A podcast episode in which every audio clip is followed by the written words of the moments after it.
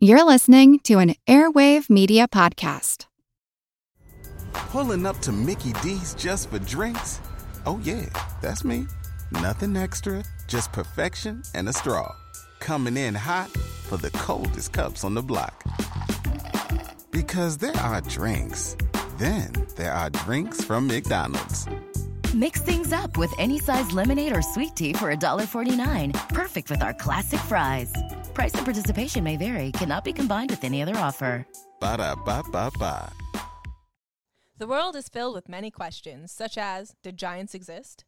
What is junk DNA? Does it mean that you're trash? Do you ever wonder if aliens have underwater bases in our oceans and that's why there are so many UFO sightings off the coasts of islands all over the world? How serious even is climate change, and when should we start building our rafts? Hello, everyone. You may recognize me as Gabby from the History of Everything podcast. And my name is Bruna, and you don't recognize me from anything yet. Together, we're two scientists who explore the answers to these questions and many, many more in our new podcast, Mystery, Mystery of of Everything, Everything. available everywhere you get your podcasts. This episode is brought to you by our Patreon members. Thank you so much. Join our Patreon for extra episodes, interviews, extra content, and to help support the podcast and help us continue to do the work we do. Go to patreon.com slash ancient history fangirl to learn more. I'm not going into the mound for my niece and nephews, no. Go into your own mound.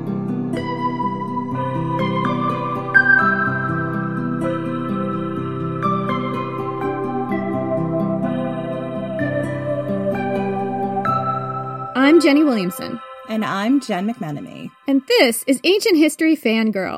When you think of the great cities of the pre Columbian Americas, you probably think, at least I think, of the massive settlements of the Aztecs or the Incas, Tenochtitlan or Machu Picchu or Cusco. These cities are all in Central and South America. North America isn't exactly known for its large pre Columbian cities, but that's mainly due to ignorance. Jen. Jen, Yes, yes. What if I told you that hundreds of years before European contact, the biggest city in North America was located along the Mississippi River? At its peak, perhaps 15,000 people lived there and over 30,000 in the surrounding suburbs because yes, it did indeed have suburbs. Today, we call this place Cahokia. You know, I kind of feel like the Mississippi is kind of like the Nile to me, so it, would, it wouldn't surprise me. It actually would surprise me if people weren't living there in big like civilizations. Well, it's not for nothing that the Mississippi was referred to as the Nile of North America. There you go. Archaeology shows that Cahokia was built quickly in just a few decades amidst great feasting and celebration, roughly around 1050 AD, 1000 to 1050 AD or so. The city thrived for centuries, but then around 1350 or 1400 AD, and yes, we are talking ADs here, the city was abandoned. Nobody knows why, and there are no written records or local folklore to tell us. Roughly 200 to 300 years later, when French explorers came to the area, they encountered an indigenous people called the Cahokians, a subgroup of the Illinois or Illinois Confederation of Peoples. The French wrongly gave their name to the ruins that were left of the great city, Cahokia. But the Cahokian people that the French encountered had come to the area centuries after the city was abandoned. They weren't related to the people who built it or originally lived there. Today, nobody, not modern archaeologists, folklorists, historians, indigenous groups descended from the inhabitants, nobody knows what the original name of this city was. But there was a time when everybody knew its name, from the Rocky Mountains to the Gulf of Mexico. It would have been as well known as New York City is today. What was that name and why was it lost to memory? That's just one of the many mysteries of Cahokia.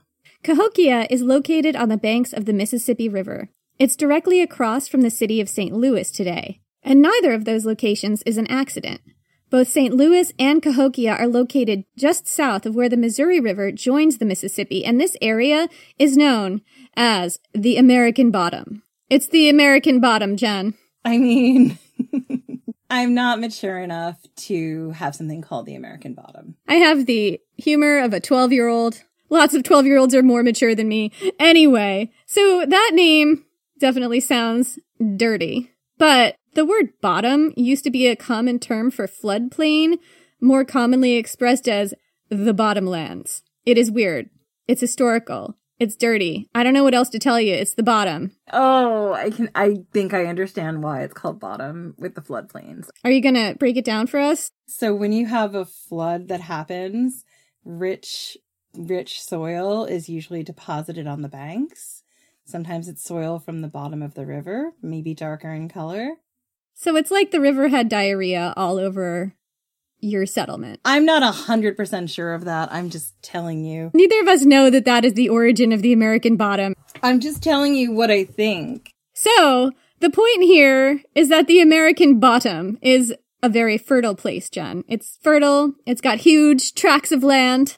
It's a great place for farming. The woodlands are teeming with game and the waters with fish. And not to mention, you have two gigantic rivers that are ideal for trade and travel. Rivers were like the super highways of the ancient world. There's a reason that most large cities in historical times were built near rivers. Cahokia did not spring up out of nowhere. There were people living in the American bottom for millennia before the city was built. There were many small settlements in the area, mostly villages of people who hunted, farmed, and foraged. These were part of what was known as the woodland culture. By around 700 AD, the area was becoming more populated, the small villages were growing, and that meant more farming to feed all these people. The first iteration of Cahokia, or Old Cahokia, was just a larger village typical of the woodland culture, with a population of about 2,000 people. But suddenly, around 1050 AD, the village blew up, growing rapidly from a population of 2,000 to more than 10,000 people. Some archaeologists believe that the engine that powered this expansion was corn.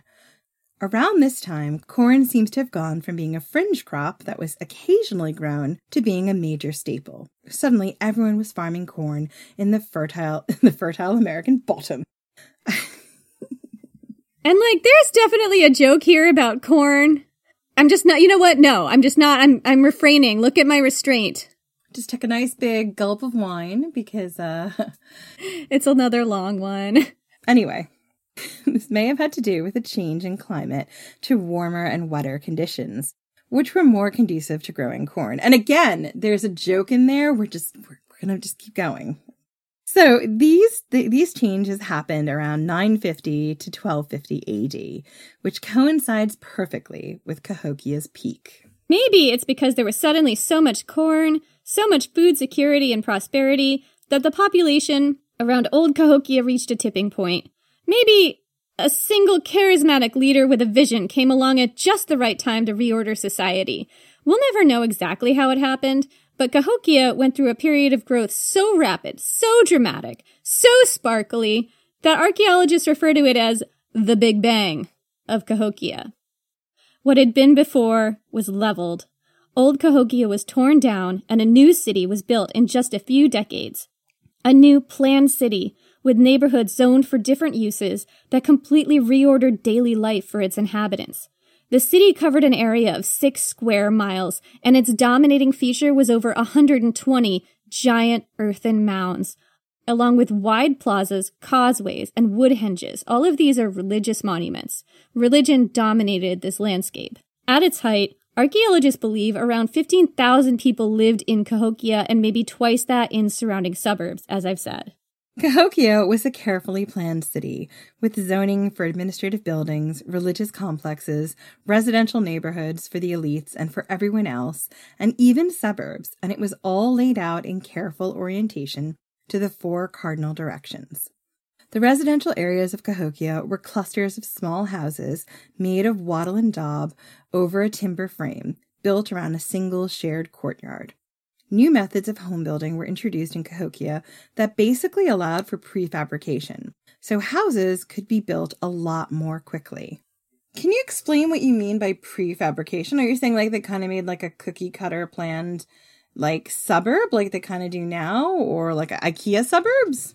It could have been like that. I don't necessarily know that that's exactly how it was done. Houses in old Cahokia and woodland culture areas before Cahokia proper had had its big bang. The way that they were built was the builders would put these post holes into the ground and then put posts down. And then they would sort of weave the frame for the wattle and daub around these posts and fill it in with daub, which I think is like a mixture of mud and, and stuff. I'm sure that it's more complicated than that. Each one of these houses would be built bespoke by hand. What they found at Cahokia, they found like these sort of narrow trenches built into the earth and walls that had been built elsewhere could be inserted into these trenches. What archaeologists say about this is that it would have allowed for parts of the house to be assembled elsewhere and then these houses to be built much more quickly than before. That's kind of what we're looking at here. The houses themselves were made of the same materials and the same shape, same design, but the method of building allowed for a faster way to build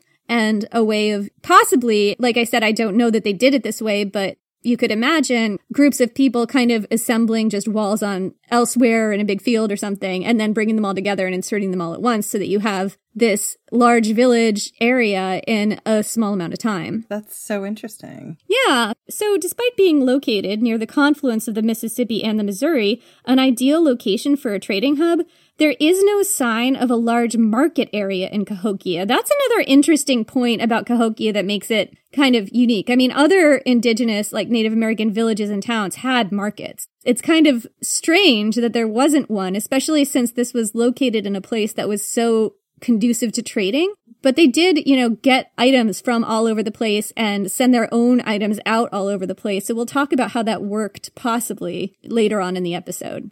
Anyway, instead of a market and trade, what dominated the town was religious monuments and communal spaces. The most prominent religious monuments were the mounds. So it's important to note that mound building didn't originate in Cahokia. This was a tradition across the American Southeast and Midwest that goes all the way back to the BCs. The oldest mound we know of is called Watson Brake, and it's in Louisiana. It dates to around 3500 BC, so it's like oh, I don't know, over a thousand years older than the pyramids. There are thousands of mounds throughout the American Midwest and Southeast, some in the shapes of animals and humans, all dating to different time periods and different cultures, many of which have not been excavated. But Cahokia revolutionized mound building. They built mounds on a scale that had never been seen before, and they invented a new type of mound. There were three different types of mounds at Cahokia. There were the flat topped platform mounds, and these were built with a square, rectangular, or even circular base, tapering upward to a platform where large buildings were constructed. These were probably religious buildings or homes of important people, like chieftains or priests. Some of the largest mounds at Cahokia are platform mounds. There were conical mounds. These were round topped mounds that were mostly believed to be burial sites or markers of important landmarks. Today, they're covered in a thick layer of grass, but studies show they may have originally been covered with colored clay. So clay, the clay would have different colors and that might have had some kind of significant meaning, but we're not sure what it was. There were also ridge-topped mounds. While the conical and flat-top mounds were also built by earlier cultures, the ridge-top mounds are only found at Cahokia. They're called ridge-top because of the way the mounds were constructed, with a pointed triangular top that's kind of like a roof. These were also mainly believed to be burial sites or markers of important boundaries. Next to the mounds were massive plazas, many of them meticulously flattened by hand, that would have served as gathering places, gaming fields, and staging areas for religious rites and processions. Huge causeways, or raised earthen roads, connected major features in the Cahokian landscape, all aligned along a north south axis. And then, of course, there were the wood henges. So wood henges are kind of like Stonehenge, except not built of stone. They were massive circles of wooden posts built in alignment with important astronomical events like the solstice and equinoxes and things like that. There are five wood henges built at Cahokia, mostly successively in roughly the same place. They ranged in width from 240 to 476 feet in diameter and were made of massive posts of red cedar, a wood considered sacred to many Native American cultures today. The way the wood henges were arranged, people standing at the center at the summer equinox would have seen the sun rising directly behind Monk's Mound, the largest mound in Cahokia. There were once 120 mounds in Cahokia, of which 80 still survive. We don't have time to talk about all of them, but there are a few really important ones to mention in this episode. The tallest mound, the focal point for the city, is now known as Monk's Mound. And that's 100% not what the locals called it. It was given that name by European Trappist monks who lived there centuries after the city was depopulated. Anyway, so Monk's Mound was the city's most prominent structure and a central focal point for the whole city. It has a footprint of almost 14 acres, which is about as big as the footprint of the Great Pyramid of Giza, and it is roughly 10 stories tall. It's kind of a truncated pyramid with, you know, like sheared off in the middle, right? With a flat top. But the top isn't quite flat. It's got four levels of terraces, and it was built in as many as 10 separate construction phases. On top, archaeologists have found the remains of a large wooden structure that may have been a religious building or the home of a priest or chieftain. The building was 100 feet long, almost 50 feet wide, and 50 feet tall. Monk's Mound is surrounded by enormous plazas on all four sides. Plazas that were built, smoothed, and constructed by hand and topped with sandy soil. The plazas were also immense public work projects. The largest one, the Grand Plaza, covers 46 acres. And remember, Grand Plaza, not what the locals called it. All the names that we talk about here in Cahokia are not what the locals called it. We don't know what anyone called anything originally. So, Jenny, what were the beliefs of the Cahokians? One mysterious thing about Cahokia is that stories about it are not preserved in anyone's mythology. There are many native peoples that are descendants of Mississippian culture, but none of them has mythology, folklore, or cultural memory about Cahokia specifically and what happened there. At least as far as we know. This is a thing that we saw repeated in a number of sources that no mythology from any native culture specifically talks about Cahokia, but we can't verify that. So if you happen to be from a culture with Mississippian roots and you have some mythology you want to tell us that people don't know about, get in touch. We'd love to hear about that. That would be amazing. Our next season is going to be all about women in mythology. So we want your voice on our podcast telling us some of these stories. Absolutely. I mean, one of the things that I have seen a little bit of a, a strain running through a lot of things that I've read, it's possible that some native cultures do have this mythology, but they don't want to tell us because it's sacred to them. There is some tension even today between native cultures and, you know, native communities and academia, shall we say. Yeah, and I think it's super important to remember that a lot of stuff from the native cultures they were taken and some of them are in museums and some of them are in storerooms of museums and these are very valuable items culturally to many different people across the world. There's a really good last week tonight segment about this. We'll put a link to it in the show notes that talks about what you're seeing in, in museums and the dark history of antiquities. We don't need to relitigate those points in here but yeah, listen to it and you'll understand where we're coming from. Yeah. So, um, I'm a little skeptical of the claim that there's absolutely no mythology that deals with Cahokia. Part of me is like, maybe some indigenous cultures have that. They just are, aren't necessarily telling people outside that community. And that's fair enough. Anyway, so there was no writing at Cahokia. What we know about the mythology and belief system today, as far as I can tell, has been triangulated from the following sources. Imagery found on artifacts discovered at the site, the archaeology of the site, its layout and structures, historical accounts from Europeans in the 1700s and 1800s, and folklore and historical information from later indigenous cultures that may have been descended from or related to the Cahokians or other cultures that shared their culture. So number three is especially problematic these historical accounts that we're talking about are, as we said, usually from Europeans who wrote down what native people told them about their mythology and culture. So the information we're getting from these historical accounts comes from cultures living hundreds of years after the Cahokians, who may have been dealing with fractured cultural continuity due to genocide at the hands of Europeans.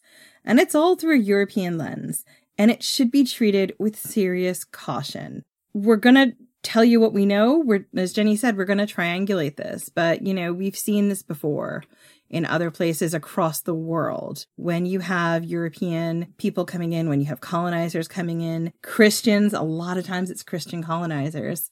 Sorry, that's what they did. The first thing they do is they sever all ties to the older cultures. They really try to stamp it out with their religion. I'm not saying it's the same, but we kind of saw something similar to this you know, when we were digging around in these older Celtic mythologies in Ireland, for example, all the stuff we know about Cuchulainn comes from a Christian monk lens that was dealing with these oral traditions that were hundreds and hundreds of years older than when they were written down. And they were coming through a lens of time, a lens of possibly genocidal severing of cultural continuity, and also a lens of Christianity. For anyone who grew up Christian like I did, you'll take an English class and people point out all the metaphors and knowing the Christian faith means you see a lot of them in different things, particularly like in the Hound of Ulster or other places. And that's because the people who were writing down these stories had a real agenda to push forward their faith.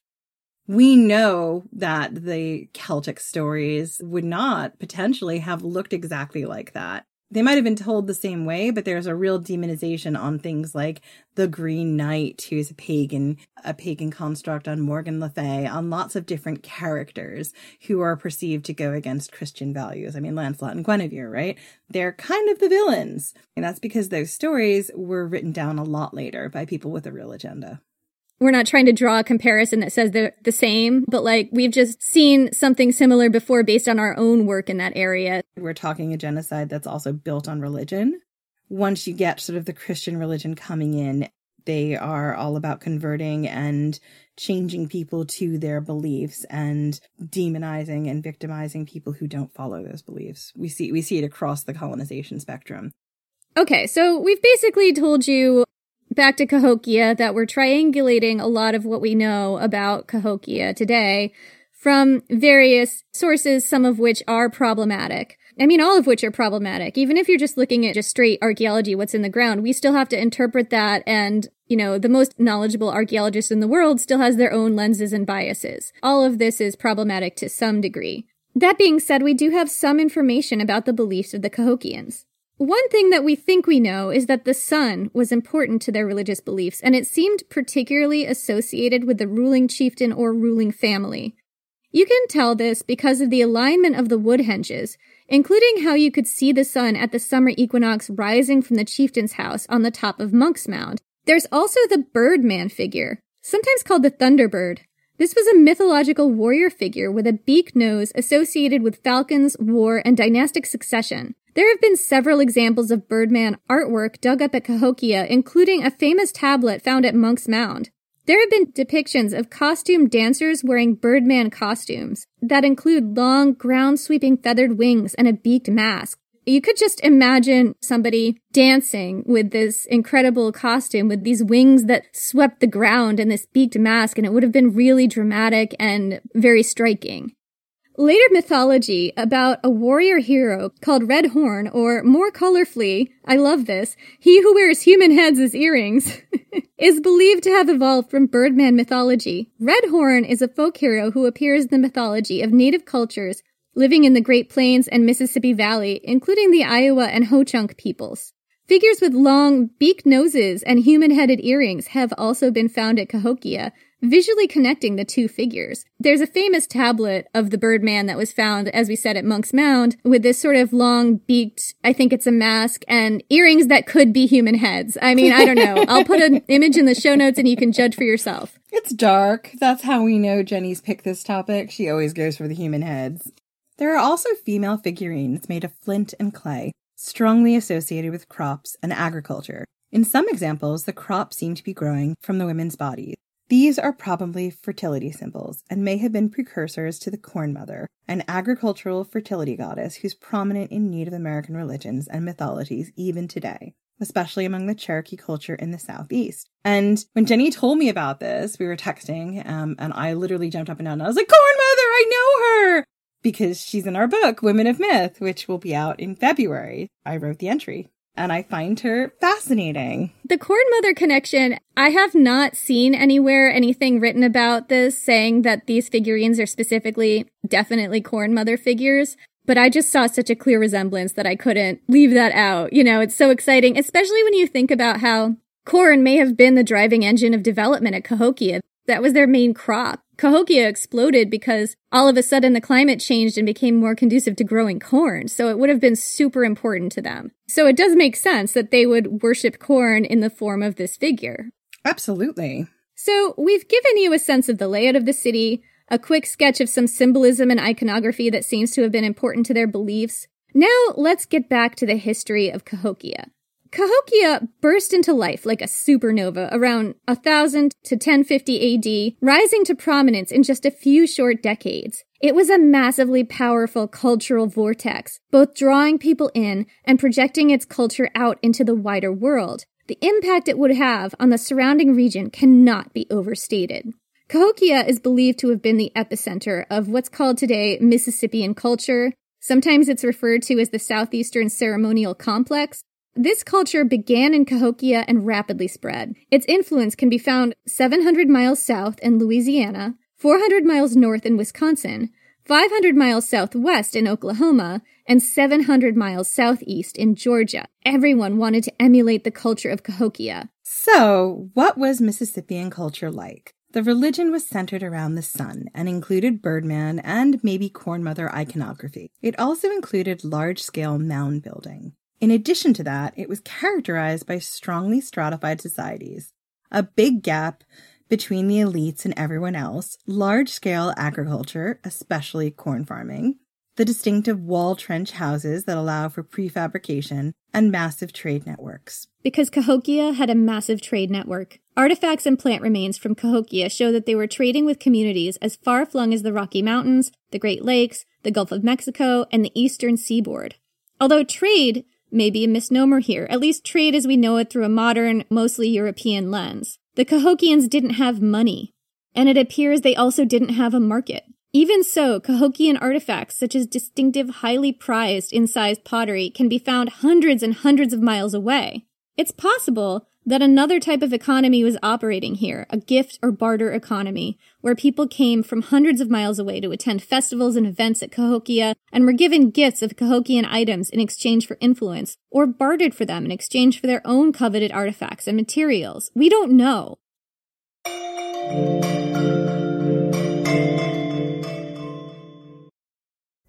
Pulling up to Mickey D's just for drinks? Oh, yeah, that's me. Nothing extra, just perfection and a straw. Coming in hot for the coldest cups on the block.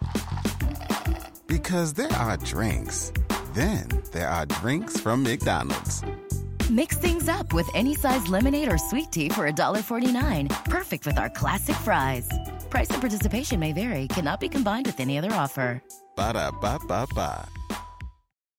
Hello, everyone. Stakuyi here, And I'm Gabby. And we are the hosts of History of Everything, a podcast which you can probably guess by the name is, well, I mean, it's about everything. Do you want to know why people thought potatoes were evil and would give you syphilis? Are you curious about all the stories of the terrible and stupid ways that people have kicked the bucket over the years? Do you want to hear tales about all of the different badasses of history and the lives that they had brought to life? Well, if so, then look no further. History of Everything is just the right podcast for you. It's available on Spotify, Pandora, and anywhere else that you get your podcast from. Join us for some fun and just see how weird and wacky history can be.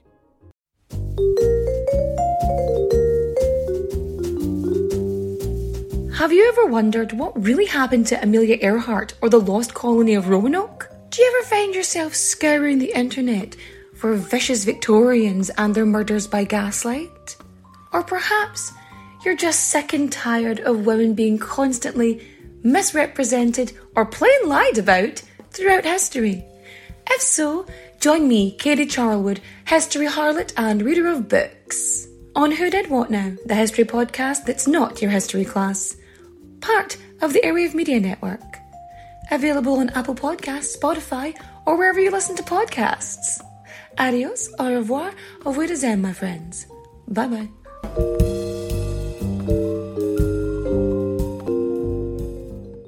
I'll be seeing you. So, what brought people to Cahokia? Cahokia was, as we've said, a really influential city whose culture everybody wanted to emulate. It both exported its own culture and drew people in. People came from all over the American Southeast and Midwest, both to live at Cahokia and to experience the incredible large scale festivals and religious events that happened there.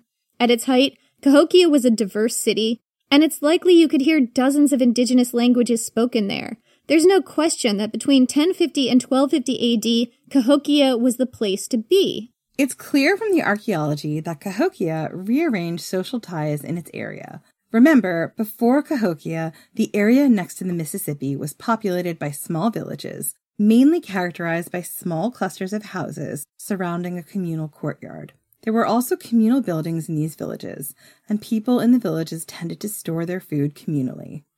These villages have been described as insular. Power and influence was not centralized. People mainly handled their own affairs within their villages without trying to influence others, politically or culturally. Allegiance and identity mainly existed along horizontal lines between roughly equal kin groups. There wasn't a big gap between elites and everyone else. But Cahokia changed all that profoundly. According to an article titled Cahokia Urbanization, Metabolism, and Collapse, researcher Joseph A. Tainter, it's just the American bottom, the corn. And Tainter. Yep. We're so mature. Anyway, so researcher Joseph A. Tainter says that residential areas in Cahokia were still characterized by small clusters of houses around central courtyards, showing that at least on its surface the kin group survived. But people stopped storing food in communal buildings. They started storing food in their individual houses. This suggests that on some level, the ancient horizontal kin group allegiances here were breaking down. What Cahokia did, with its massive plazas and mounds, its flashy ceremonies, its chieftain with a house that the sun literally rose from at the summer equinox, was to bring people into a much larger shared identity within a more stratified social hierarchy. People willing to follow a leader here. Tainter goes on to say, quote, whether or not this transformation was engineered by the elites, it was greatly to their advantage. By breaking traditional horizontal ties, the elites both eliminated alternative dimensions of organization and created a vacuum in social relations that was filled by reordering society along vertical lines. Hereafter, isolated homesteads owed their primary allegiance less to their peers and more to often distant elites. So it's almost like he's saying that the social stratification at Cahokia broke down ties between kin groups and filled that void with a larger allegiance to the wider city and its elites. It's real dark. It's a dark interpretation. It's just real dark, right? It's like, oh, let's take it away from being sort of a community and being about like allegiance to your family and instead make it about allegiance to the elite.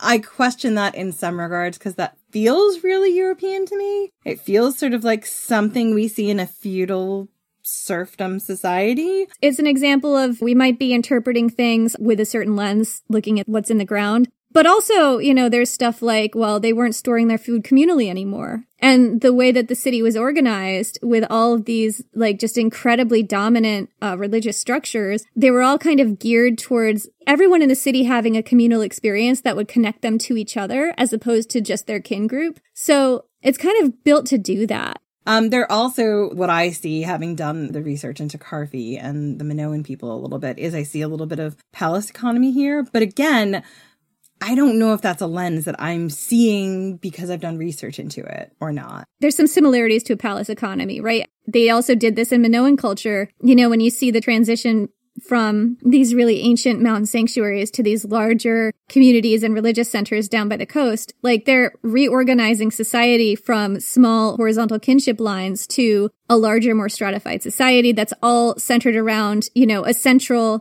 palace or sometimes it's a, a, central temple or a central city, something like that. Palace economies have existed all over the world. I believe the Incas were essentially a palace economy. The Minoans definitely were. I believe the Egyptians were at certain points.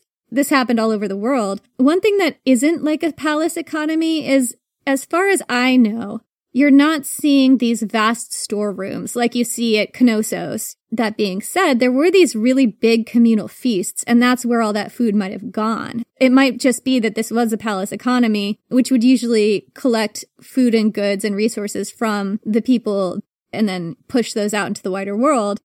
It's hard to say that that's what was happening here. Yeah, because our next paragraph we're going to read you about Tainter's theory kind of says the opposite. So, without a doubt, Cahokia drew people in who wanted to be at the center of the action.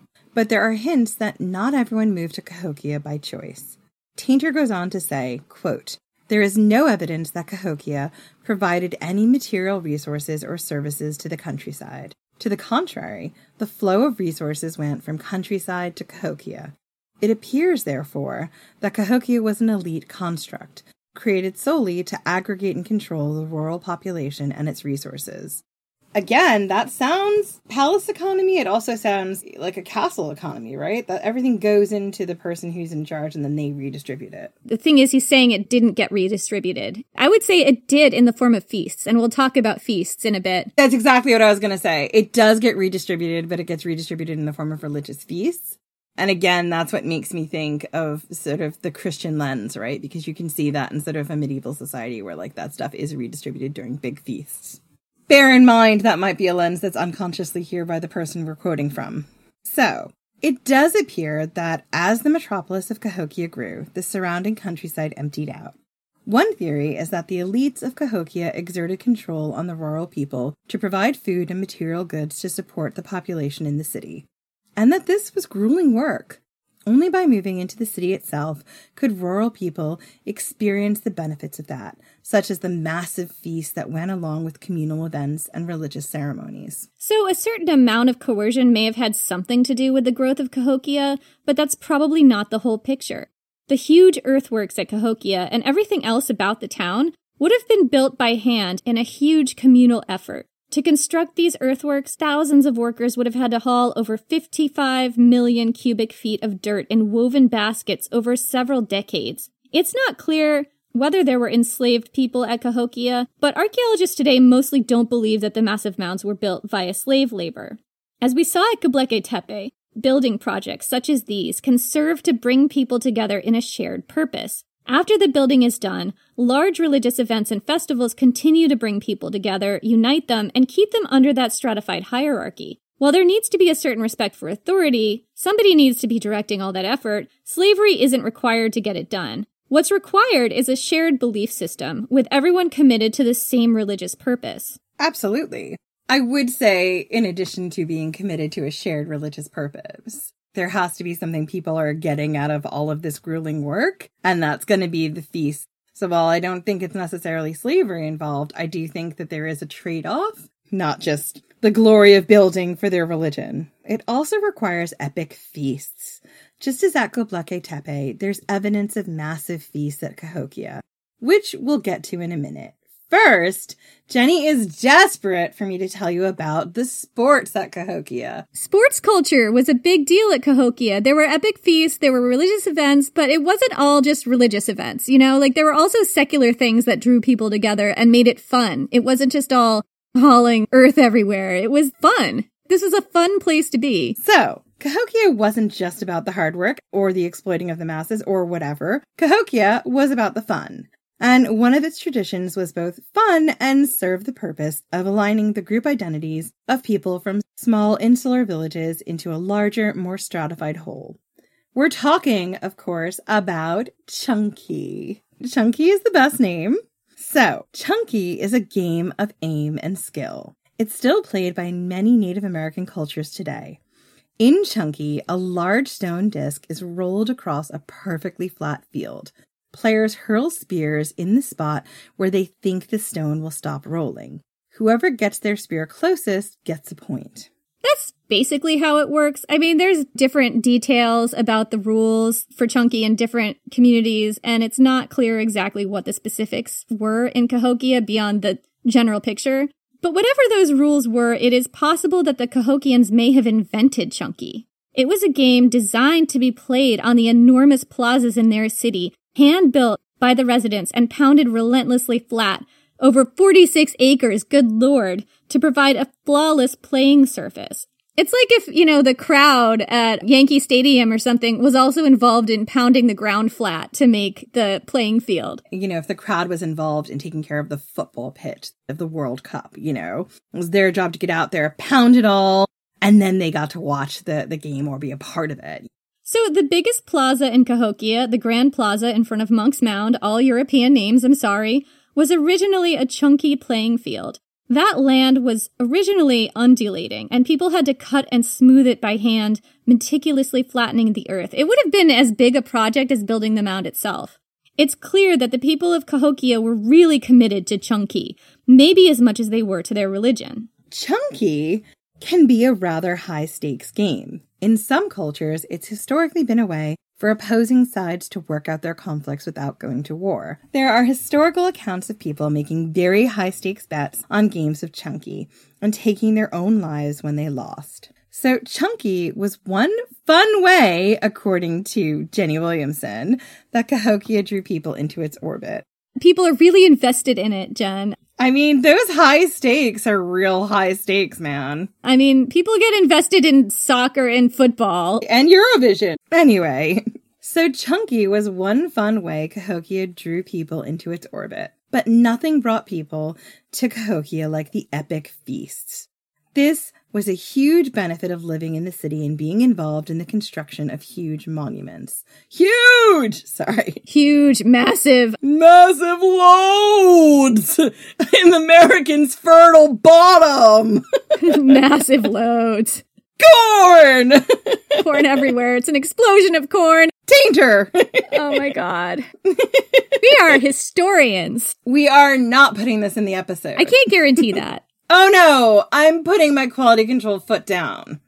So, these epic hallucinogenic feasts were probably what made the cultural maelstrom so irresistible for hundreds of miles in every direction. Like, we talk nonsense, and then I read a sentence like that, and it's like, this is why we have no USB. We're weirdos. We we do have a USP. Weirdos? Massive loads in the American bottom.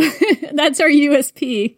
Oh, and also trite and shallow. I almost spit one onto my microphone that still has probably ketchup on it. No, I know you're flinging your food around the room.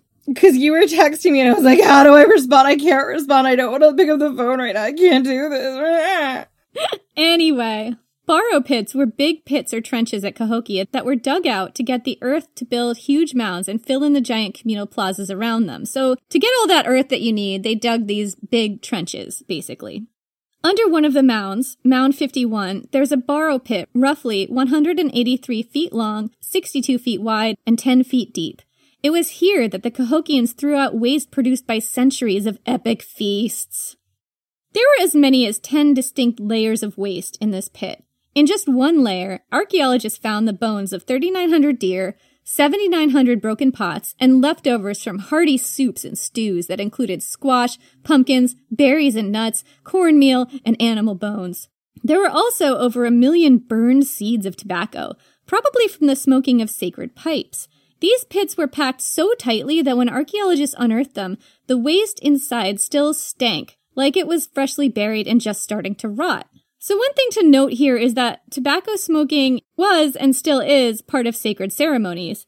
This indicates that these feasts probably took place at religious events. Sacred pipe smoking was one way people had a mind altering experience at these religious festivals.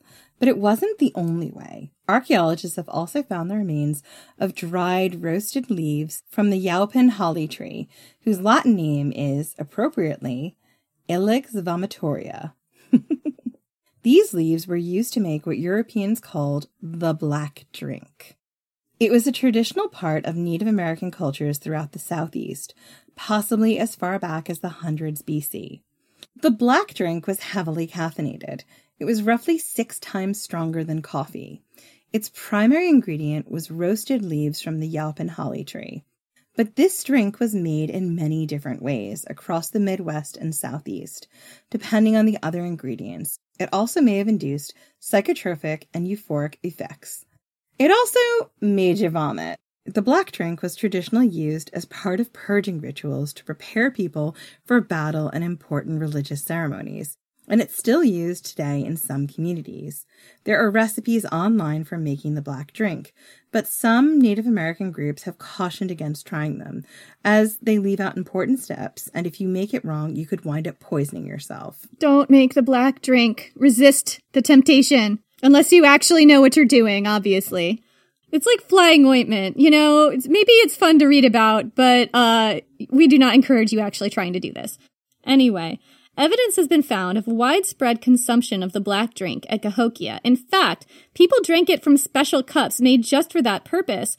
They had these kind of like small pots with a handle on one side and a small lip on the other side. They're made of unfired clay and decorated with patterns that represent water, the underworld, and maybe the whelk shells that earlier cultures used to consume this drink from. So there was this older tradition that went way back further than Cahokia of drinking the black drink from these special whelk shells, and these were incised on to these clay pots as sort of a callback to an older tradition that were found at Cahokia with this residue from the Yaupon holly tree on it, showing that these were special cups for the black drink at Cahokia, which is kind of cool. Yeah, like souvenir cups, right? Yeah, kind of like that. I would have one every year. Right? A different one every year, maybe. I don't know. Or maybe it's the same one every year. I'm not sure. So, just to paint you a wider picture, Jen, close your eyes. Imagine it with me.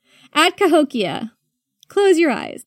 Cahokia held citywide feasts, enough to feed everyone in the biggest city in North America. People were eating until they burst, smoking sacred pipes at ceremonies, passing around special cups of hallucinatory, buzz-inducing tea, joining the whole city in cheering and betting on high-stakes games of chunky, and attending religious events that swept them all away in an all-consuming communal and religious experience.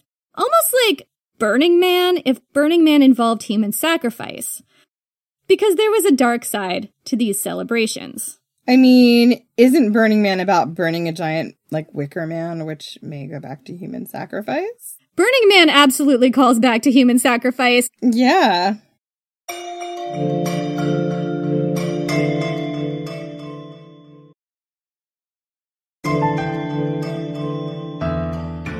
So, I'm gonna take a little uh, trip into mythology here. I know Jen loves mythology. Oh, please lay it on me, that sweet, sweet mythological burn.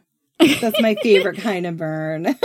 I don't know if this burns or not, but it's about Redhorn. So I'm going to share this myth with you because, much like Cahokia itself, it's super fun and also human sacrifice. Redhorn, like we said, he was this mythological character in a lot of native cultures that may have evolved from this Birdman character that appears first at Cahokia. I believe it's first. And he has a whole cycle of mythology now, kind of like the Arthurian cycle or the Mabinogion of Wales, or the Iliad, I guess. Or the Ulster cycle. Yeah, exactly. This myth that I'm going to share with you comes to us from the Ho Chunk people who have roots in Mississippian culture. Historically, their territory spans parts of Iowa, Illinois, Minnesota, and Wisconsin. The story starts with some villagers who were being bullied and victimized by giants, as giants are wont to do. Giants are assholes. it seems to be something we see over and over again. So, these villagers went out looking for help and wound up asking for help from Turtle, a friend of Redhorn's, who's kind of a trickster figure who also tends to mess everything up.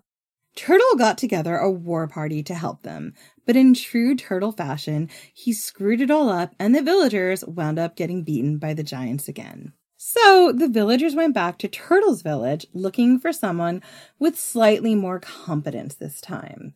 And this time, Redhorn himself decided to take up their cause. Now, it turned out that the Giants were absolutely obsessive ball players. The game they were playing may have been Chunky related, I've seen some write ups that kind of associate it with Chunky.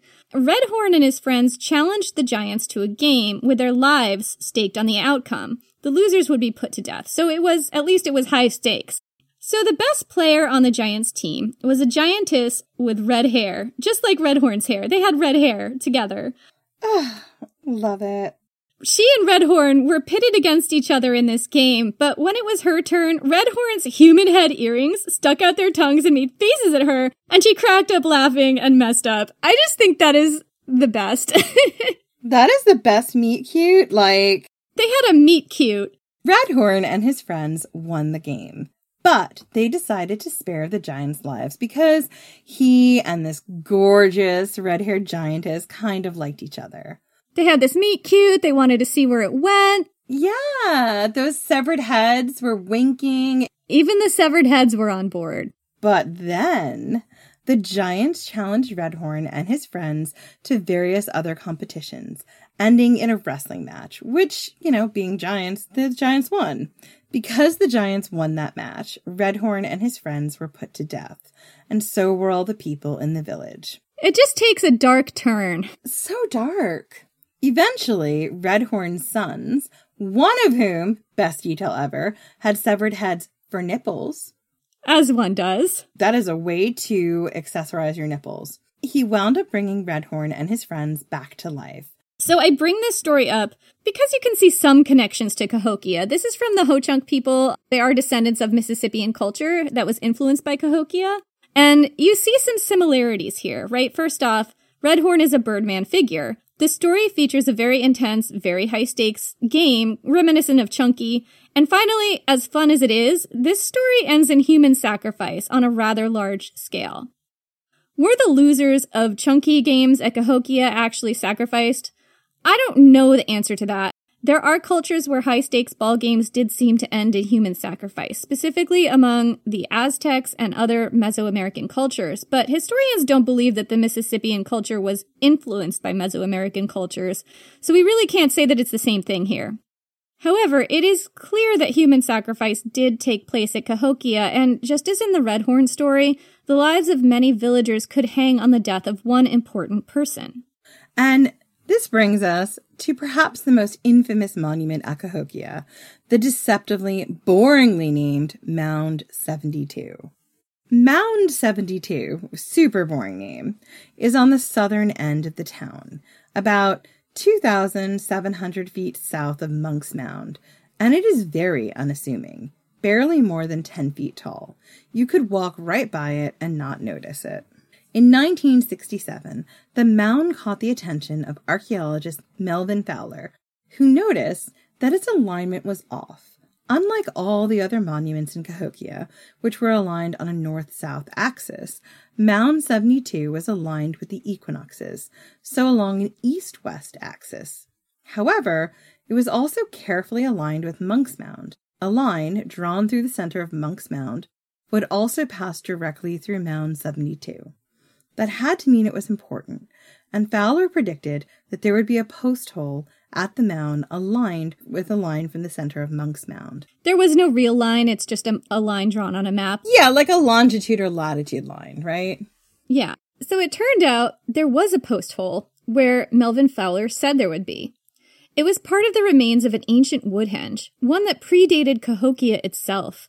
That woodhenge had been torn down when Cahokia was built, and then Mound 72 was built where the northern curve of the Woodhenge had been, in careful alignment with the equinoxes. The mound was built over an elite grave that dates to around 950 AD. So this grave, like at least the, you know, the oldest bodies in this grave predate Cahokia. This elite grave dates to around 950 AD. This is, I believe, the oldest grave in the mound. It contains at least 12 people, men and women, centered around a very important high status couple who were laid to rest together.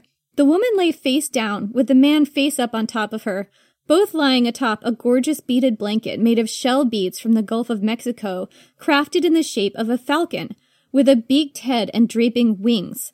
It's a birdman beaded blanket. Other people in the grave include a child between the ages of three and six, lying alongside the body of another woman, a bundle of disarticulated bones that was actually a mixture of bones from both a male and a female body, and four male skeletons. Two were laid flat on their backs. One was a disarticulated bundle of bones, and one was laid face down with one leg bent up toward its chest. Initially, archaeologists believed there was only one skeleton on the bird blanket, and it was a man. They also believed the other bones in the grave were men. It turns out they were couples, some of them buried together in disarticulated bone bags, some even with kids. This suggests that women and men both held high status positions in Cahokia, and that this wasn't just a straight up warrior patriarchy as was previously assumed. It's not clear what gender relations were like in Cahokia, but it's possible women could hold important status. It's clear that the people in these burials had intimate relationships with each other, and perhaps that power was intimately tied to those relationships. Also in this elite grave were numerous ceramics, beads, chunky stones, jewelry, and other artifacts that came from as far away as Tennessee and Oklahoma. It's one of the most elaborate, wealthy burials ever found in North America, possibly one of the most important graves we've ever found. As incredible as this burial is, though, it's not the infamous part. Jen, tell us about the infamous part. oh, I'm going to tell you more. Near the beaded burial lay a row of four headless men laid to rest on a platform with their arms linked and their hands and heads removed. Near them lay a mass grave of 53 young people, mostly women, their bodies laid neatly side by side in two layers on woven mats. They ranged in age from young teens to early 20s, and they had all been buried at the same time as the beaded burial. And that was just the start. Underneath Mound 72 were several other high status graves, meticulously arranged over pits of mass graves, usually, although not always, of women. There were also a few individual burials, some of them whole, others disarticulated bones, that had been laid in a charnel house first for the flesh to rot away. These may have been high status family members and individuals as well. Do you know what a charnel house is, Jen? No. Can you educate me on this? Different cultures have them. It's not just limited to Cahokia. It's like a, a structure where people lay out the bodies of their dead so that either the flesh will rot away or sometimes this is associated with sky burials where vultures will eat the flesh until there's mostly just bones left and then the bones are buried. It's a like a burial practice. So what archaeologists think may have been happening with these charnel house bones is that sometimes family members who were not like the most important person in a high status family, but fairly important, would be laid to rest in these charnel houses. And then when somebody really important died, like a chieftain, then their family members in the charnel houses would be buried with them. So, can I ask a question? These bodies of these girls, are they from the charnel house or are they something different?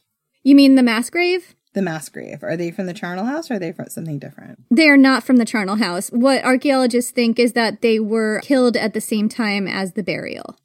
In all, there were 270 bodies under that mound, Mound 72, mostly in five mass graves. Some in smaller group burials are buried individually. What seems to have been happening was that when a high status person died, a lot of people, mostly women, but possibly also servants and kin of both sexes, went into the mound with them. It's pretty clear that these were sacrifice victims. I don't think there's much question about what they were, but we're aware of how using stories about human sacrifice to demonize cultures that have been oppressed by other cultures. Like that's a thing that the Romans did. That's a thing Europeans did. Like, we're aware of that happening, but we're also not, we're not bringing these stories up to demonize the people of Cahokia because human sacrifice is a very widespread practice that was done throughout the centuries by a lot of cultures. Definitely Europeans did it. The Romans and Greeks did it. Definitely the Romans. I mean, we have told you so many stories about ancient Rome wherein they have gladiatorial games and they are just sacrifices. They'll say at the beginning, the people who die here are in honor of Saturn or whoever. And that arose from funeral games, you know? So it's kind of like also this happened when an important person died. Yeah, or to commemorate an important person, their victory, any number of things. The Romans just had really good spin and wrote it all down. I'm giving you that example because we've spent so much time in Greece and Rome and you know those stories, but this is everywhere. It's widespread. We're aware of the baggage surrounding talking about human sacrifice here. So we, we just want to make it very clear that the Cahokians, archaeologically, it does seem that they did this, but a lot of cultures did do this, that we're not singling them out. And also, Europeans came in and committed genocide. Sometimes it was religiously motivated. So I don't know. I mean, was that a form of human sacrifice too? Was it better? like, I don't think so. The European, Christian, and Roman colonizers, they also did similar things. They just called it something different. Yeah. And I think, like, again, shouting out to another very good podcast. Behind the Bastards has a really good, I think it's like a two or four parter on Christopher Columbus. It talks about why he's the worst, what he wanted to do, genocide, and religious conquest. Yeah. A lot has been written about the graves under Mound 72. Some of it contradictory, I'll try to parse through it using the most recent research I can find. So, the five mass burials in Mound 72 appear to mostly have happened between the 1000s and 1100s AD. Four out of five of the graves contain mostly women, largely between their teens and 20s. A lot has been written speculating that they must have been sacrificial virgins or that they were chosen for their beauty. I suspect a Christian lens here. None of that can possibly be known. We don't know. What's clear is that they don't exhibit signs of violence on the bones, so they must have been killed a way that doesn't leave a mark like that. Researchers believe that they may have been killed by strangulation. So, It used to be that archaeologists believed there were only women in these mass graves, but more recent evidence suggests that around 20% of the skeletons were biologically male. And we've seen conflicting studies about who these sacrifice victims were and where they came from. However, the most recent research we've seen suggests that even though Cahokia was a land of plenty, the people in the mass graves suffered from hunger and privation. They were not living in good conditions. This suggests that they may have been of a lower class, perhaps even enslaved. That's one theory. Some researchers have suggested that they were members of rural communities controlled by Cahokia, and these sacrifices were one way Cahokia maintained control over other nearby rural villages. The villages would have had to be nearby, however, because the latest research suggests these people were locals, not war captives or slaves who came from far away. They weren't foreign tribute. They were people who'd grown up in or around Cahokia. So that brings us to the fifth mass grave. The fifth mass grave is different than the other four. This one is the most recent. These people went into the ground around 1150 AD, about 150 years after the earliest one. This may have been the last time anyone was buried in the mound. This grave contains about 40 women, men, and children. These bodies show unmistakable signs of violence. The skeletons were clubbed in the head, decapitated or partially decapitated, shot with arrows, and horrifically beaten. Some have severe bone fractures, including broken jaws. These injuries happened right before death. Evidence suggests it could have taken place at the rim of the pit, and then the bodies were pushed in. Some people were still alive when they went into the grave.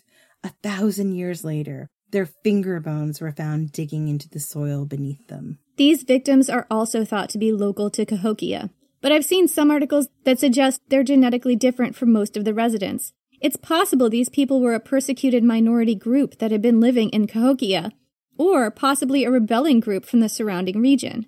It's more likely they were human sacrifices at the death of a high status person, however, as laid on top of them were the burials of 15 high status individuals neatly laid on litters made of cane matting and cedar poles. So, that brings us to the account of somebody named Lepage du Pratz. And as you can guess from that name, that dude's a white French guy.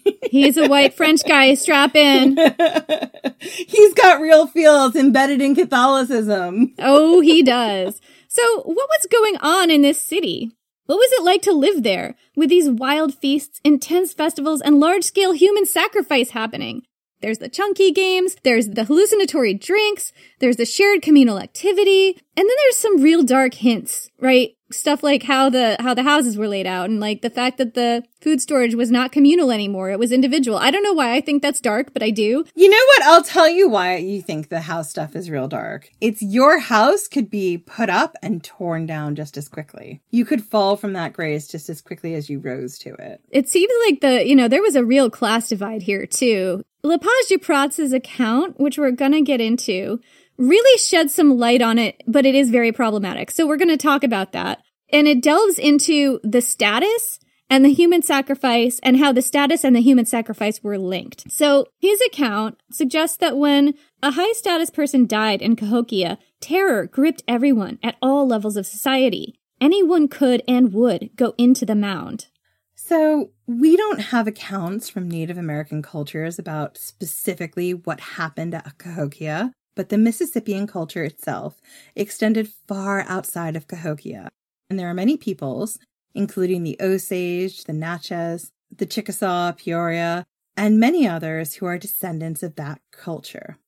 Myths and legends are an important way that pre modern cultures without writing preserved and transmitted their cultural memories. But as influential as Cahokia was, there are no known Native American legends that mention it or that talk about what happened in the city. We get intriguing hints and glimpses, but nothing definitive as far as we know. That is a product of colonization and particularly Christian colonization. Possibly. I've also seen the suggestion that sometimes people don't preserve memories about a certain place because something bad happened there and they just rather move on and forget about it. Yeah, absolutely. Many peoples that still exist today, as we've said, arose from the Mississippian tradition. but archaeology suggests that the cultures that were Mississippian, that had this stratified society and mound building tradition and everything, they had mostly changed into newer cultures with newer practices at some point prior to European contact. The old ways of Cahokia faded out fairly quickly, it seems, after Cahokia itself did. That's true of most Mississippian cultures, but there was one that was still practicing the old ways by the 1700s, and that was the Natchez. So the Natchez people are still with us today. There are almost 200,000 Natchez people, and membership in the community is determined based on maternal lineage. The Natchez are notable for being the only Mississippian culture who maintained those cultural practices for a period after colonization by Europeans. This account by Lepage du Pratz, I'm not necessarily saying this is like a 100% true and accurate account of what the Natchez were like. I'm not sure how Natchez people feel about this account. This is what he said, and the reason I'm sharing it here isn't necessarily to shed light on the Natchez, and we'll talk about why it's problematic, but it's there to shed some light on Cahokia, and you can see some similarities. But again, it is problematic, so take it all with a grain of salt. So, there's a detailed account of Natchez burial practices that, like we said, may shed some light on the Cahokian tradition of sacrifice at the burial of an important person. And it is written by a white guy, Antoine Simon Lepage du Pratz. He was a French ethnographer and historian who lived in the early days of the colony of Louisiana from 1718 to 1734. He traveled in this area long before Lewis and Clark. In fact, when Lewis and Clark embarked on their own expedition, they brought Lepage's book along as a guide. Lepage was operating in Louisiana back in the early days of the colony, more than 60 years before the Louisiana Purchase. He wrote about befriending the Natchez people there, becoming close friends with the local leaders, and what happened when a high status person died in this culture. He was, apparently, an eyewitness. As we've said several times, this account should be taken with a huge grain of salt, or a sphinx of salt. Grain of salt the size of the sphinx. Yes. And we hesitated to include it at first.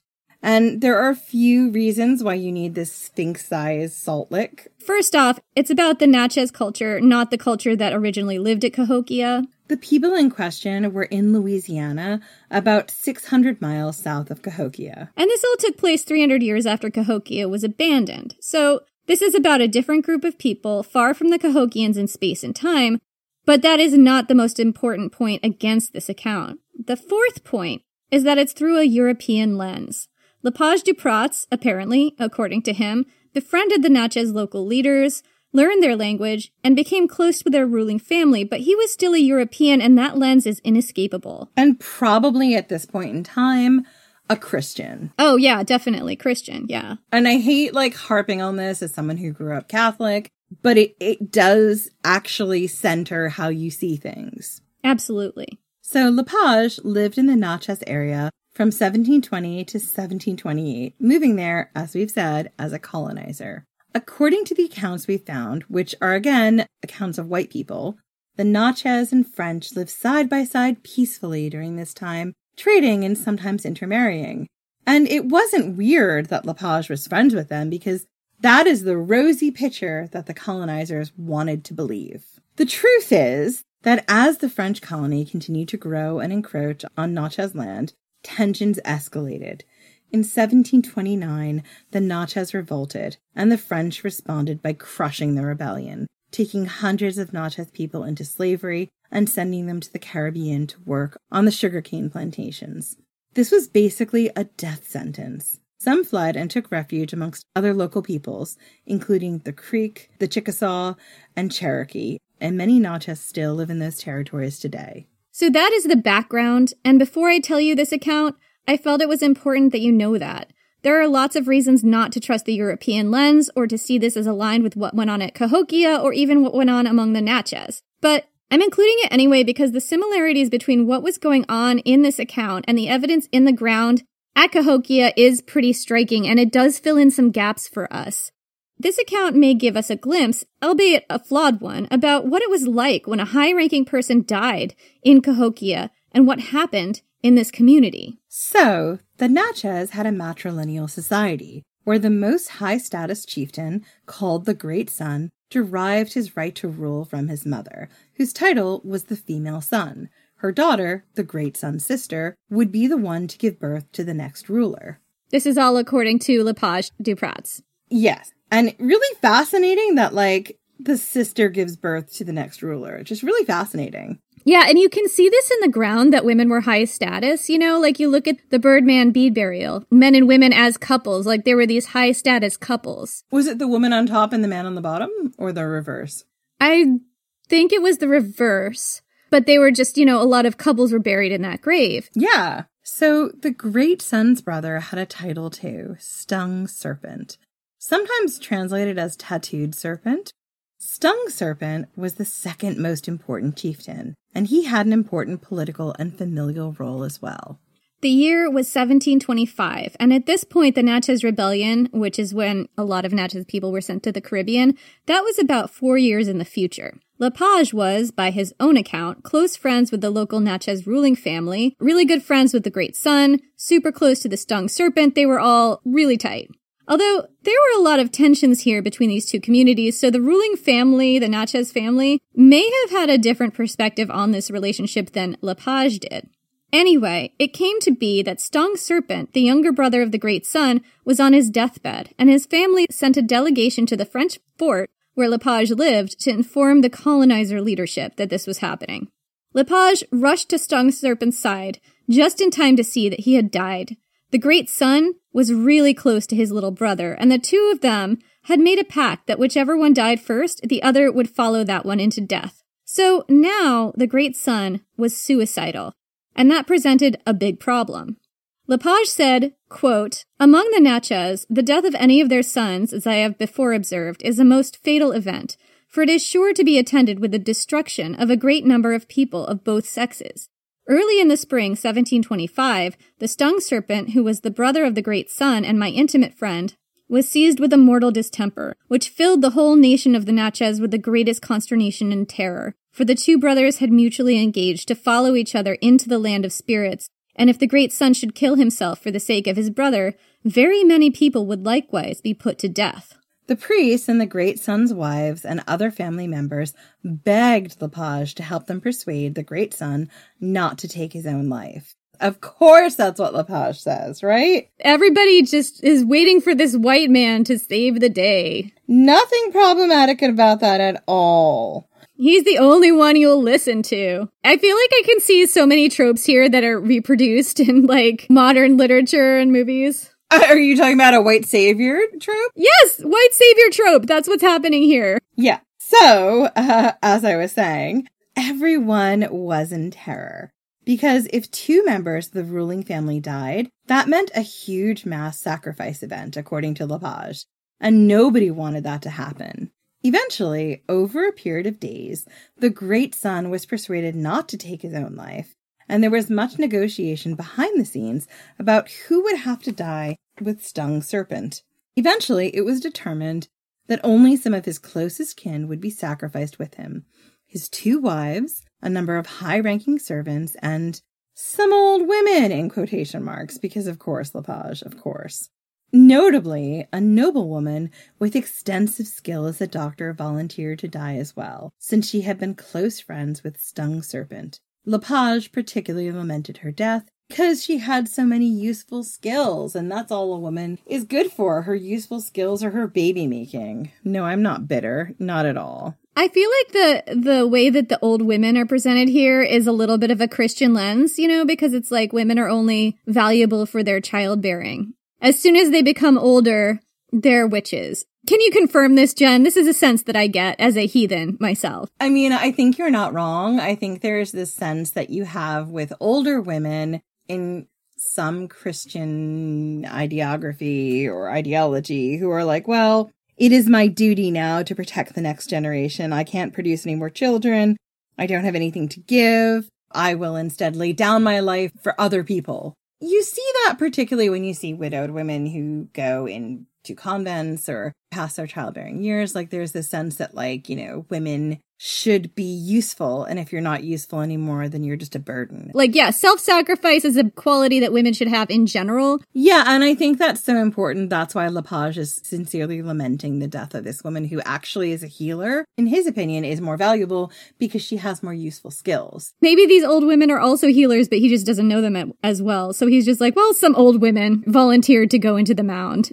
Sure, but I think the thing about the woman who's healer is she has a use for the men and the women and everyone in general. And we don't know if she's old or young. Whatever her position is, she is useful because she can benefit everyone. Therefore, her going into the mound is a real disappointment. So, Lepage described the funeral in detail, including several situations where people elevated their social rank from the lowest rank to the noble class by sacrificing their kin. In one example, parents strangled a child in honor of stung serpents, thus raising their family to the nobility. Those who had been chosen to die were accompanied to the execution site by eight each of their own relatives. According to custom, one of the relatives would kill each sacrifice, and the method was strangulation. But the sacrifice would be facing the other way and wouldn't know which one had done the deed, and all eight relatives of each victim would be made a noble and also be exempt from sacrifice themselves if any other sons died. Yeah, and that's very much like a firing squad, right? You don't know who's firing the bullet. Yeah, but this is also a real incentive to volunteer a kin member for this sacrifice and you can really see there are other theories about who these these women were who went into these mass graves, but most of the scholarship now, I think, is saying that these were lower class women. They didn't have as good nutrition they could be volunteered by family of the lower class as a way to elevate the whole family into the nobility and also protect them from having to do this in the future. Like this is like one sacrifice the family could make to then be protected. We absolutely saw this when we talked about ancient Rome and people selling their own children into slavery to avoid their deaths. Western cultures have done this too. It just looks a little different. I mean, that's a little more that's a little more capitalist, but I'm not saying that the ancient Romans were any better or even the Europeans were any better, honestly. Yeah, and I, I, guess like it's not a perfect example, but I just feel like, you know, a lot of times, particularly because this is coming to us from Lepage, who has a real Christian lens, this is lionized by Christians, and therefore these women who would have gone into the ground as sacrifices from a Christian lens would have been viewed as like essentially holy, right? They would have been doing the right thing for their family. That's a very Christian lens. There isn't really much here about how women who were sacrificed, like lower class women who were sacrificed, felt about it. We know how their families felt about it. There's a sense of fear here, right? This is how a family protects itself and also raises its own status. We don't know how the girls felt. Like, we don't know that they volunteered themselves.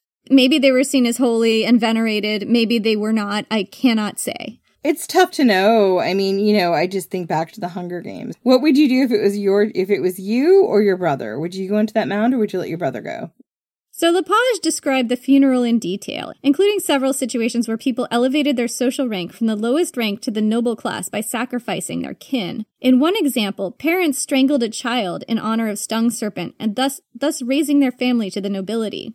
That is one situation where people elected their kin to die so that they would be raised to the nobility and they would not have to sacrifice another family member in the future. There was another situation where somebody was sacrificed that was a little different. A prisoner was brought in who used to be married to a female sun.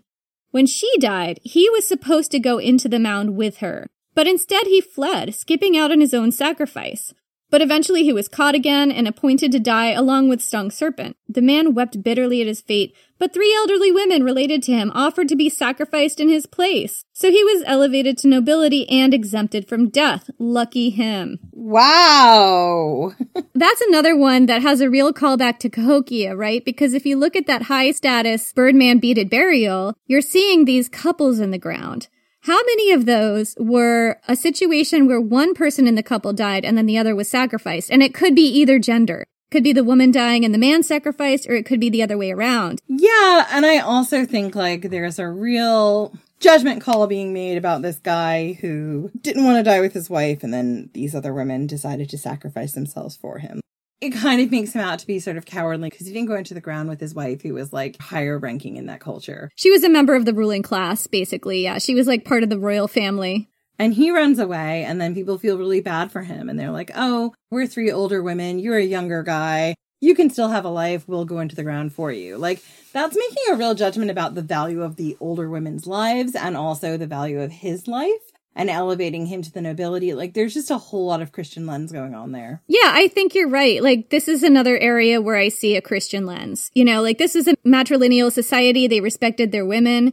It seems more, just based on the little I do know, it seems more Christian lens here. Because they feel so bad for him and he still has value in society, even though he ran away from his responsibilities, which was to go into the ground with his wife, who was a higher ranking member of the nobility. Like that was his job and he shirked it. But we understand he was young and that wasn't really fair. So we'll take the burden for him. Jen's getting real salty about this man who did not want to be sacrificed. no, I'm not projecting anything. I'm not projecting anything. Good lord. Go into the mound. What are you doing? It's your responsibility. That's what I would say as an old lady. I'm not going into the mound for my niece and nephews. No. Go into your own mound. Sounds like 2022. You want to give us how Lepage describes the funeral, Jen? Have I ever wanted to give you anything more? Would you like to describe how a white colonizer describes this funeral for us, please? Quote from Lepage. On the day of the internment, the wife of the deceased made a very moving speech to the French who were present, recommending her children, to whom she also addressed herself, to their friendship and advising perpetual union between the two nations. There's a definite, like, don't piss off the French, you guys. They're right here element to this. They're listening to everything we're doing and watching. They're sitting right over there. Be careful. So I'm going to continue this quote. Quote, Soon after, the master of the ceremonies appeared in a red feathered crown. Immediately after the stung serpent was brought out on his bed of state, and was placed on a litter, which six of the guardians of the temple bore on their shoulders. The procession then began, the master of the ceremonies walking first, and after him the oldest warrior. Next followed the corpse, after which came those who were to die at the internment. The whole procession went three times round the hut of the deceased. At every turn, the dead child was thrown by its parents before the bearers of the corpse, that they might walk over it, and when the corpse was placed in the temple, the victims were immediately strangled. The stung serpent and his two wives were buried in the same grave within the temple. The other victims were interred in different parts, and after the ceremony, they burnt, according to custom, the hut of the deceased. Yeah, so the reason I included this passage, despite all the things wrong with it that I highlighted before, is that I think it really captures the terror that must have hit the city upon the death of a high ranking person. This stuff happened at Cahokia. There's evidence in the ground that when a leader of the community died, dozens of people, like 50 people, could be put to death as well. That could have included people of high rank, that could have included spouses of the deceased, and as we can see from this story, high ranking men might be sacrificed when a wife died, as well as a wife when her husband died. In that beaded burial full of couples, we don't know which of each pair had died naturally and which was the sacrifice. We'll never know that. But this sheds some light on things about why people would have participated in the sacrifice, why people would have tolerated their family members being sacrificed, that families would get something out of this. They'd get status and protection theoretically. Like, this is one way it could have happened. So, living in Cahokia was not all chunky and feasting and good times. Those intense religious festivals and feasts, with the smoking and the drinking and the transformative, hallucinogenic shared experience, those experiences may have involved mass death on a grand scale, all the horror that entails, and intense relief for those who weren't chosen to follow the dead into the pit.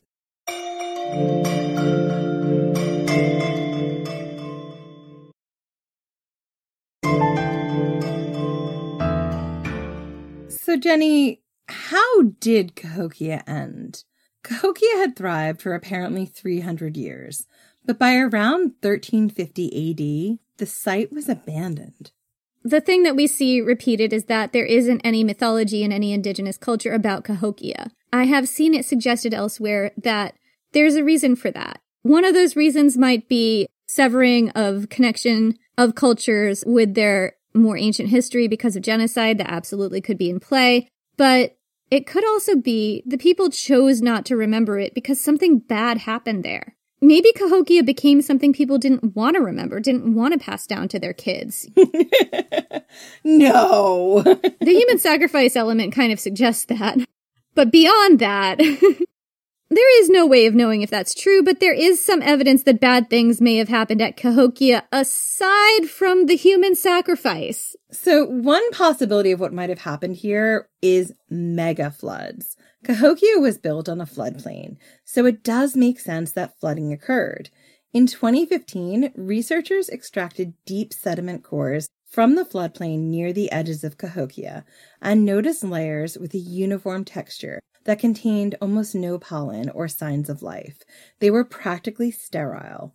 These layers turned out to be typical of floodwater sediment, the researchers discovered that until approximately 1,400 years ago, the American bottom area was prone to frequent severe flooding, with the Mississippi River regularly rising about 33 feet above its usual level. By then, around 600 AD, the flooding stopped, and that's when the area started getting more populated. The woodland culture thrived, and eventually Cahokia was born. But around 1200 AD, that warmer, wetter climate, the one that had made it possible to grow corn, started to lead to flooding again. According to the research, there were two large flood events in Cahokia's history, from around 1100 to 1200 AD, and from around 1340 to 1460 AD. These would have been high enough to flood houses. Another possibility is fire.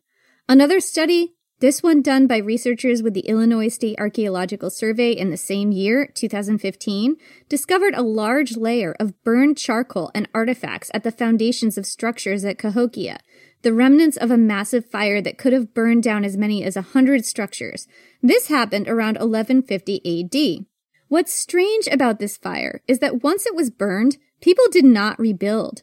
Fires at Cahokia were not unheard of. Structures here were built of wood and were flammable. But usually, if a building burned down, people would rebuild on top of the ruins. Not this time. This time, the ashes were simply left in piles and never rebuilt. This is like whole neighborhoods not rebuilt. And moreover, the people stopped building larger, more complex buildings like ceremonial lodges and homes for the elites altogether. I know where this is going, and I'm super excited about this because eat the rich. eat the rich, Jen. That's where this is going. So, some archaeologists believe that while the that while the fire didn't immediately cause the city to be evacuated, it was a highly damaging event that sparked the beginning of the end for Cahokia. So, another theory that's been put forward is warfare. Overall, despite the Birdman symbolism that's come to be associated with warfare, Cahokia was not a warlike city. It did not have fortifications or other defenses. It didn't seem to conquer villages around it through violence. However, something changed in 1150, around the same time that Great Fire happened. And these flooding was happening, right? We're building to it, Jen. So, right around that time, sometime between 1100 and 1200 AD, a massive stockade was built around Monk's Mound, the Grand Plaza, and 17 other mounds in the area. The wall appears to have been ripped down and then rebuilt about three times over a period of two centuries. Each time it was rebuilt, it would have required about 15,000 to 20,000 logs made of oak and hickory, each a foot in diameter and about 20 feet tall. The wall was clearly defensive in nature. It was about two miles long in total, with regularly spaced guard towers about 88 feet apart. The wall cut through several neighborhoods, and there's evidence the first one was thrown up quickly, as if the builders were trying to outrace an urgent threat. What prompted the building of this stockade? Was it a sudden onset of violence and upheaval, either from outside invaders or from within? Did the fire have anything to do with this?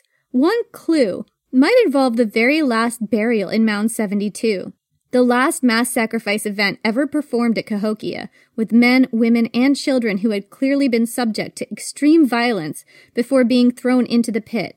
That happened around 1150 AD, at around the same time as the massive fire, and the same time the wall went up. Were these events, the fire, the wall, and the last sacrifice connected in some way? Were these sacrifice victims rebels who fought against the ruling regimes? And was death their punishment? If so, why were there so many non combatants in the grave? Women and children? Perhaps their deaths were an instigating event for a rebellion. Or perhaps the Cahokian elites killed the families of rebels as retribution for their rebellion. We'll never know for sure.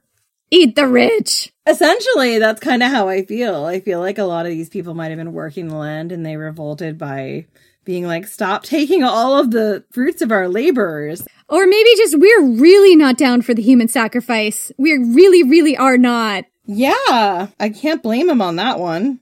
So, another possibility that has been put forward here for the reason why Cahokia was depopulated is climate degradation. This theory goes that the people of Cahokia overused their resources, and that led to their downfall. Researchers point to the massive stockade and the enormous number of trees that would have been used each time the wall was rebuilt. Those were local trees. Trees and other plants can stabilize soil and prevent flooding, but if the Cahokians clear cut the forest around their city, they were likely to experience more flood events. So this may be why there was flooding because some kind of rebellion happened. Things got burned to the ground. A bunch of people got ganked at the edge of a pit and then pushed in. And then they cut down a bunch of trees to build this stockade to prevent any kind of uprising. And then the floods came. There is certain stuff within floodplains that is necessary to keep the water from going further inland and potentially destroying your city. We see this all the time now with climate change, and it's highly possible they saw this then. It's also possible that this was just a, a, phase in which the river was flooding higher than it was normally. Like, we don't know. And I think, like, what we're going to talk about now is that other researchers dispute this and for really good reason. We have to be careful here because this is something of a trope, right? Do you remember what Barry Strauss, our guy, said? It is tempting to try to sort of fit the narrative to the conclusion you want to draw, but that's not our job as historians. Jen and I are not historians. Our job is to tell a story, but we'll tell you when what we're doing is essentially fan fiction or informed fan fiction or, you know, one direction we're taking it. Like, there's a few times I'm not going to say the Pictish Beast I'm wrong, because I'm not, but I did put my tinfoil hat on a lot. St. Columba forever. Sexy Gandalf. Sexy Catholic Gandalf. St. Jen's a St. Columba stan. I am not a St. Columba stan. Oh, sh- you have St. Columba porn on your iPad. I know you do. As I told you when we recorded this, my grandmother would be very disappointed. Have I told you that I used to have a book of the lives of the saints? So, anyway, can we move on, please?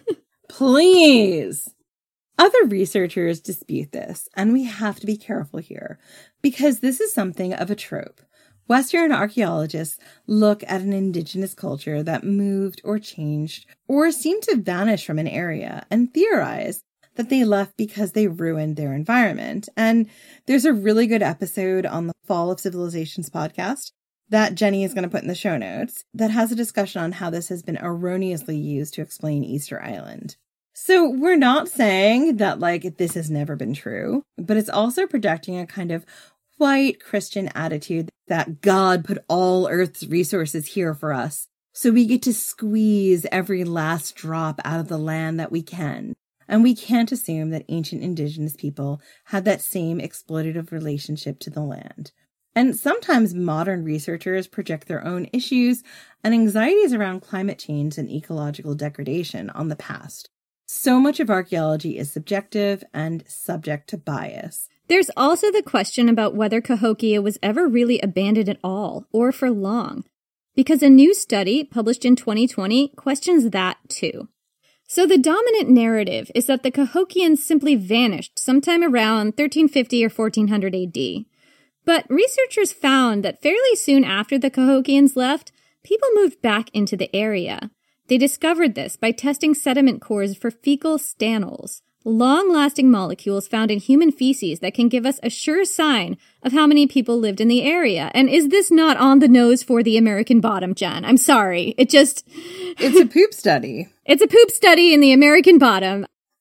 she can't help herself. I just can't. I'm sorry. I have to point it out. So, The amount of fecal stanols in the cores suggested that by 1500 AD, so just like 100 to 150 years later, the population at Cahokia had recovered, reaching a peak in 1650 AD similar to its previous high population levels.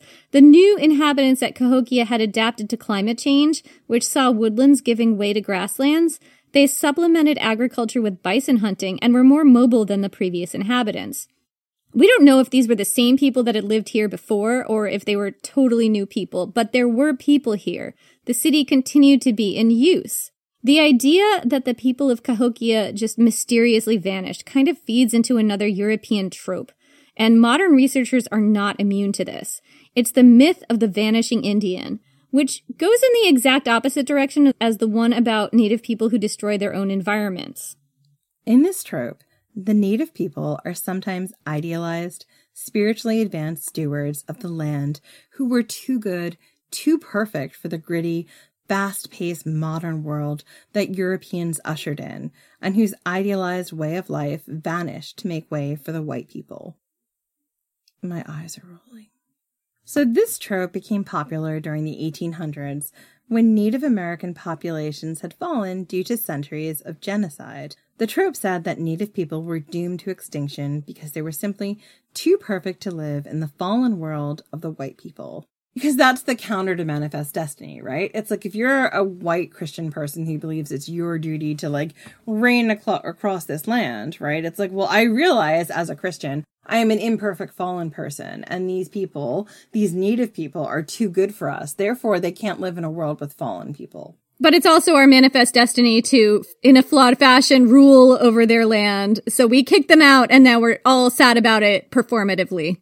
Exactly, because that's how Christian genocide works. Anyway, historian Paul Jentz puts it this way, and he's quoted in an article by Sarah Fling on art in the White House. Yeah, it turns out there's like a lot of problematic art in the White House. Unsurprisingly, quote, white Americans felt the deaths of indigenous individuals could be mourned while simultaneously believing that Quote, Indians must die away into the untrodden West as white civilization took its racially superior place on the continent. In reality, Native Americans were not vanishing, and this is still a quote.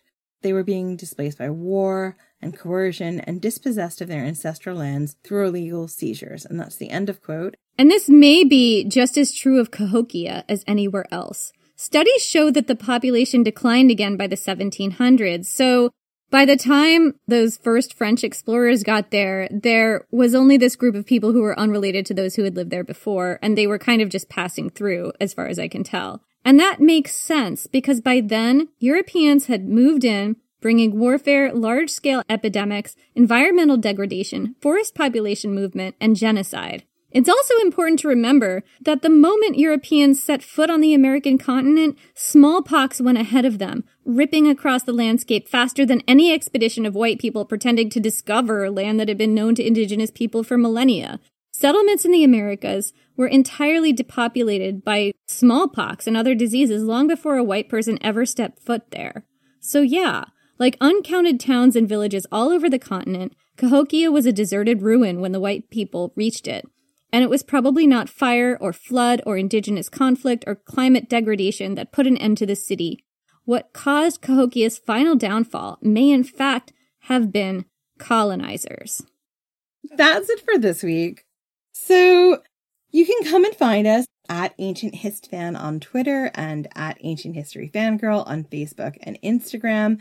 You can leave us nice reviews. If you would like to support the podcast, you can do so at our Patreon, patreon.com slash ancient history fangirl. And we have some Patreon members to thank today, don't we, Jen? Apologies to anyone whose name we mispronounce. Thank you so much to Amanda Lewis, Chelsea Kolodziej, I'm so sorry. I probably screwed that up. Jonathan, just Jonathan. And Georgia M. Thank you guys so much. You are the reason the podcast is still going. And join us next week for whatever we're talking about next.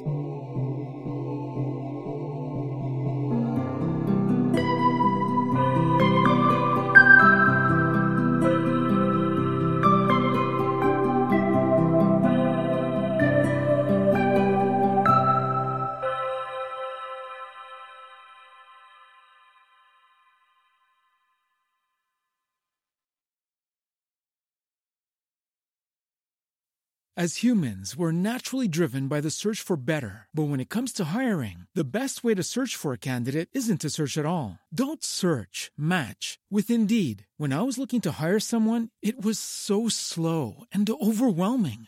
I wish I had used Indeed. If you need to hire, you need Indeed. Indeed is your matching and hiring platform with over 350 million global monthly visitors, according to Indeed data, and a matching engine that helps you find quality candidates fast. Ditch the busy work. Use Indeed for scheduling, screening, and messaging so you can connect with candidates faster. And Indeed doesn't just help you hire faster. 93% of employers agree Indeed delivers the highest quality matches compared to other job sites, according to a recent Indeed survey. And listeners of this show will get a $75 sponsored job credit to get your jobs more visibility at Indeed.com slash podcast. That's Indeed.com slash podcast. Terms and conditions apply.